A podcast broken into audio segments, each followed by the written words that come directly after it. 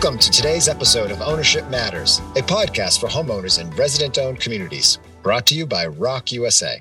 I'm Paul Bradley. And I'm Mike Bullard. Mike, we have two great guests today, another back to back set of interviews here with a couple of extraordinary co op leaders. We're really excited to have both Carol and Stephen here today talking about the PRICE Fund. For listeners, this is a $225 million federal appropriation that passed in Congress in December of 2022. The bill was really ushered through by a couple of important US senators, and those senators were directly in touch with a whole bunch of co op leaders from Maine and Vermont, Massachusetts, Rhode Island, New Hampshire, of course, and across the country, Washington state and Oregon, and many points in between. And it's so important that co op leaders really do the work of reaching out and educating, as we'll hear our two guests talk about, staffers in congressional offices that may have never been in a manufactured housing community or talked with homeowners about what their concerns are and really what the benefits of resident ownership are as well. So we have two great guests talking about the PRICE Fund today, Stephen and Carol, and I can't wait to jump right in, Mike. That's right. And we'll drop more information about the PRICE Fund in the show notes so you can get up to speed if you want to dig in and see what it's all about. Great. Let's go. First, let me tell you about Carol Hodgkins, who moved into Wardtown Mobile Home Cooperative in Freeport, Maine about 23 years ago. Fast forward to 2015, the owner of the community wanted to sell, but only if the residents wanted to form a co op and buy it. The seller contacted ROC USA, and with our help and the help of Cooperative Development Institute, they eventually formed a co op and purchased the community. Carol didn't have much to do with it at that time, but her husband Bill sure did. She eventually started attending meetings, and when an at large position opened up, she was appointed to fill the seat. And as they say, the rest is history. Carol is now the president of the co op and has served in some capacity for the last six years. Carol also attended the ROC Leadership Institute for years and ended up joining the Outreach and Education Committee when it was formed as part of the ROC Association. Today, she is co chair of the committee. Well, Mike, we have a very special guest with us today, somebody who has joined us once before. In fact, Carol Hodgkins is the only guest on Ownership Matters to now appear on two different episodes. The first time as the co chair of the Outreach and Education Committee at ROC Association, and now as one of many co op leaders that have really been stepping up around public policy and specifically around some recent federal legislation. So, Carol, welcome to Ownership Matters. It's terrific to have you again. Thank you. That's right. Do not adjust your dials. This is not a rerun. Excellent. But, but, Carol, for folks who may not have heard you the first time, could you just take a second and tell us a little bit about yourself and your background? Sure. I am Carol Hodgkins. I live in the Wardtown Mobile Home Co op in Freeport, Maine. I am on the board. I started in 2000, I think it was 2017, as an at large and have been appointed most of my offices except for president, which I now am, and I was duly elected. Congratulations. Thank you. I have lived in this park for approximately 23 years. For listeners, Freeport, Maine, of course, is the hometown of LL Bean. Mike, do you mind us giving a commercial plug to LL Bean? Not at all. I'm wearing one of their shirts right now. Excellent. Good just don't want to violate any policies here. so, Carol, let's jump right in on the public policy question. So, when did you start getting involved with public policy? My husband, Bill, was on the policy and advocacy committee through ROC Association. And when he passed away last year, I kind of stepped into his shoes. So, it's only been about a year. Yeah. And let me just take a moment and make a note of Bill's passing and what a tremendous individual Bill Hodgkins was. I had a real pleasure meeting both Bill and Carol at the ROC Leadership Institute over the years. And here's a guy that really stepped up on behalf of the community. I remember when he joined Policy and Advocacy Committee, he would say of himself, humble like you, Carol, said, I don't know anything about public policy, but I know what our community needs, and I'm here to learn and and uh, do whatever I can. And what a what a sweet, sweet man. And Carol, I'm so sorry for your loss, and really Thank all you. of our all of our loss. Yeah. Absolutely. I remember the first time that I met Bill, we were at the traveling. Uh, we took the Rocky West ROC Association on the road, and we were up in Freeport in a you know rented hall trying to do a presentation, and there was Bill pulling out the spare wires and stuff to connect our computer to the presentation screen. He's like, "Well, I got this. Well, hold on, I'll be right back. I'll go out to the car. I'll be right back." And bam, there we were. Yep, that was him. yeah. so so cool. Well, tell us when did you first hear about the PRICE Fund? I believe I first heard about the PRICE Fund during an outreach and education committee meeting. Mary O'Hara had spoken briefly about it. Yeah, great. And of course, this is a piece of legislation that started in the Build Back Better bill. And Bill was very active during that period. And it is the only housing program that survived Build Back Better and became a part of the omnibus bill that was passed in December of 2022. So, really quite remarkable. Tell us from your vantage point, Carol, what you saw eh, co op leaders doing in Maine to really advance that piece of legislation. We were all trying to get as much information out there as possible through local and statewide offices. So, housing and urban development, however, we could reach out, many of us did. And just for folks who might not be quite as familiar, what kind of things were you doing? What did that involve, that outreach? Letter writing, phone calls, pretty much letter writing was the biggest thing. So, Carol, you worked pretty closely with Pat Schwerbler at CDI uh, on this campaign and on this effort. What was the work you were doing together? She contacted me and asked me if our community would be willing to have a tour with some officials from Senator Collins' office, HUD, Housing and Urban Development, so, of course, Senator Collins, the ranking member of the Senate Appropriations Committee, played a really important role in passing the PRICE Fund. I'm curious, you know, your interactions with her office. You mentioned that there was a tour of the community. Did you get a chance to talk with her staff? We did. Eventually, they came to Freeport. We met for lunch. There were five members of our community that met with members from her office and, as I said, several other different committees. And after lunch, we came and they loaded up on a little minibus and arrived here in the pouring rain. And Oh. even though it was pouring out, we all walked around our community so that they could get a, a feel for the resident owned community and our infrastructure and our needs and just our thoughts on what we could use if we had if money was no object Interesting. And did you find any particular revelations that people had coming in and, and after talking with residents, uh, homeowners, walking away with a different picture of what a resident owned community was or why, why it was different from what they anticipated?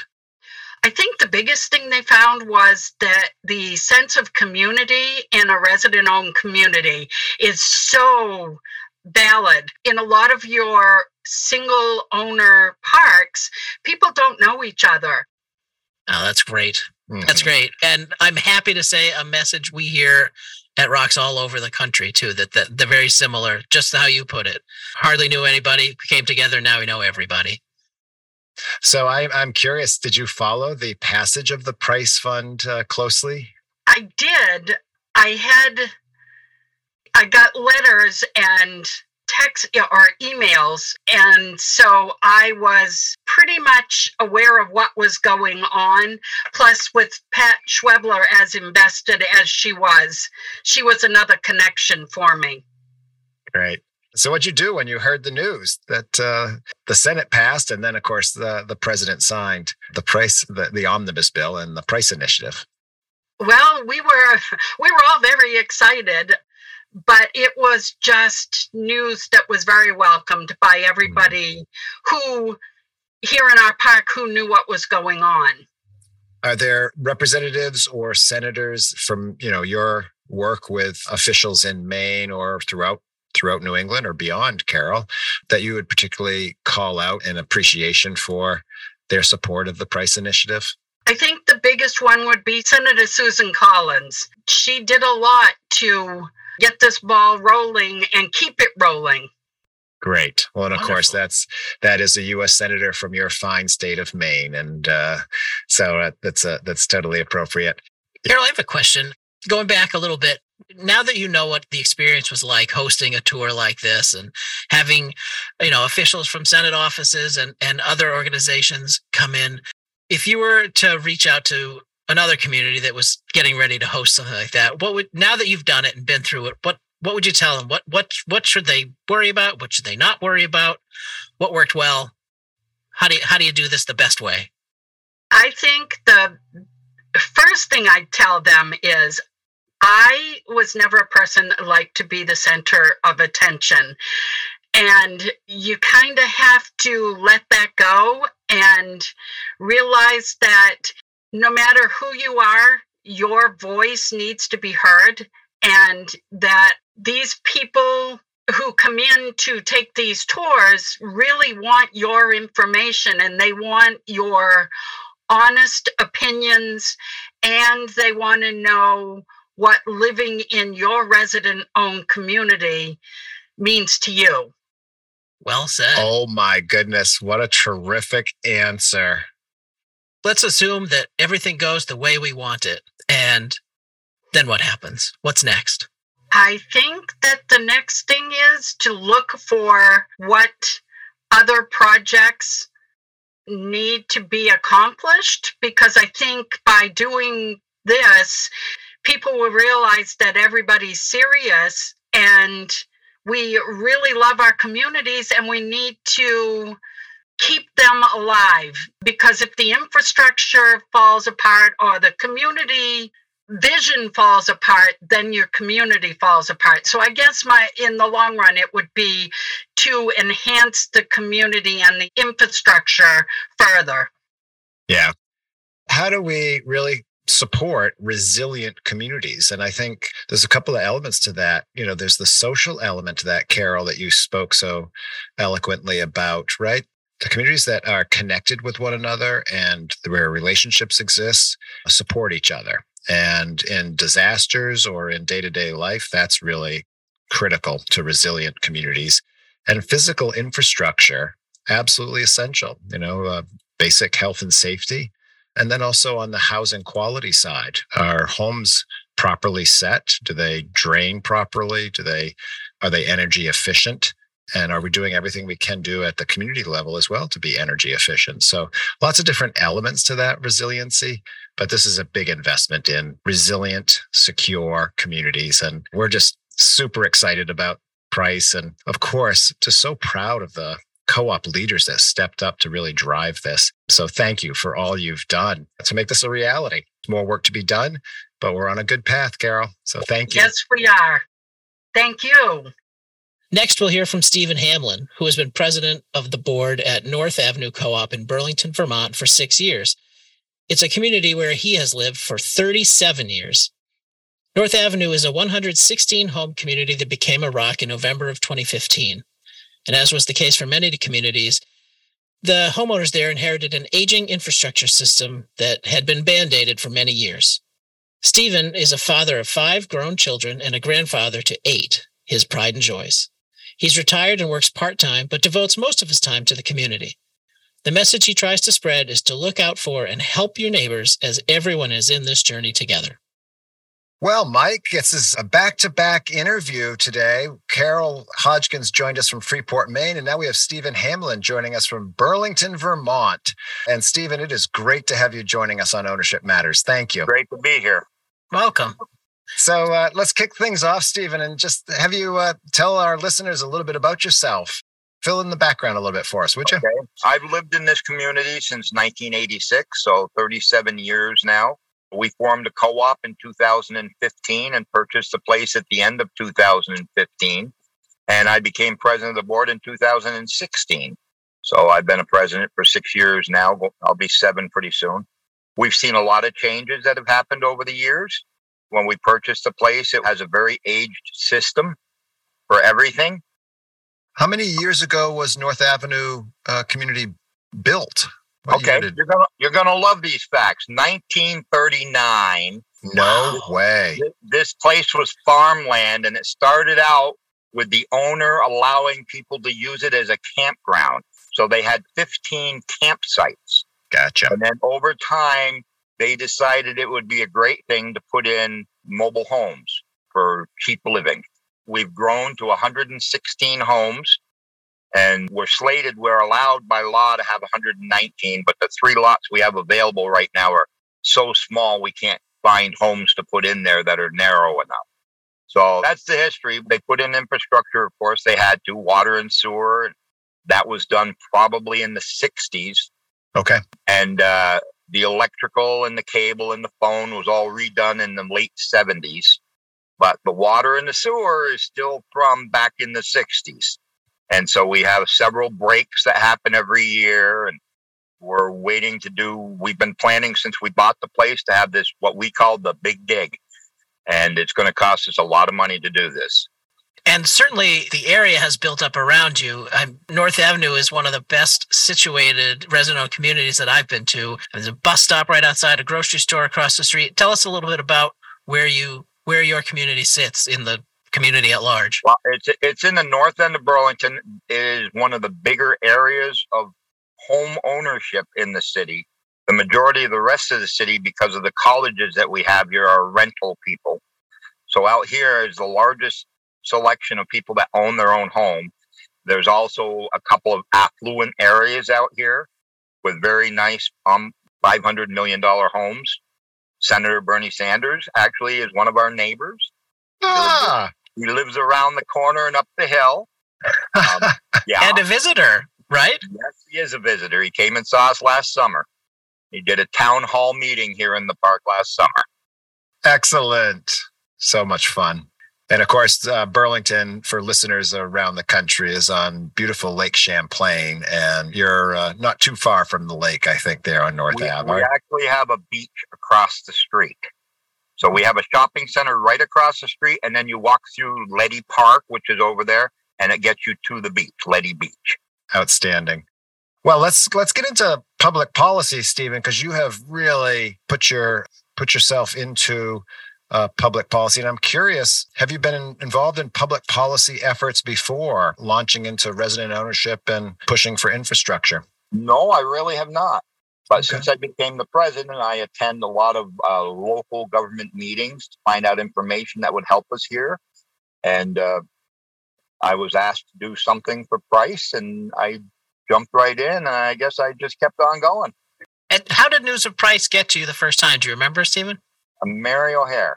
She sent out a, a, letter, an email to everybody asking for help to reach out to our uh, public officials to get this this approved. And so I wrote a letter to what's called VTDigger, which is a, an online news organization in Vermont. And I guess it was such a nice letter. It got the attention of, of Senator Leahy's staff. We ended up having a visit by Senator Leahy's Vermont staff, and two people from Washington, D.C. on the Appropriations Committee. And they toured our, our community, and they actually, it actually happened two weeks after we had a major water break. So hmm. they were actually able to see, pic- we took pictures of, of the hole and, and the way it was repaired, and they actually got to feel and handle the, the piece that actually failed. And they could see from looking at it, it was a brass fitting that failed and you could see the wear marks where the water had been leaking out of this for a long time in order to wear brass down. Wow. So you really had the the total package for them when they arrived. The hands on, the tour, the look, the feel. That's that's that's great. Love it.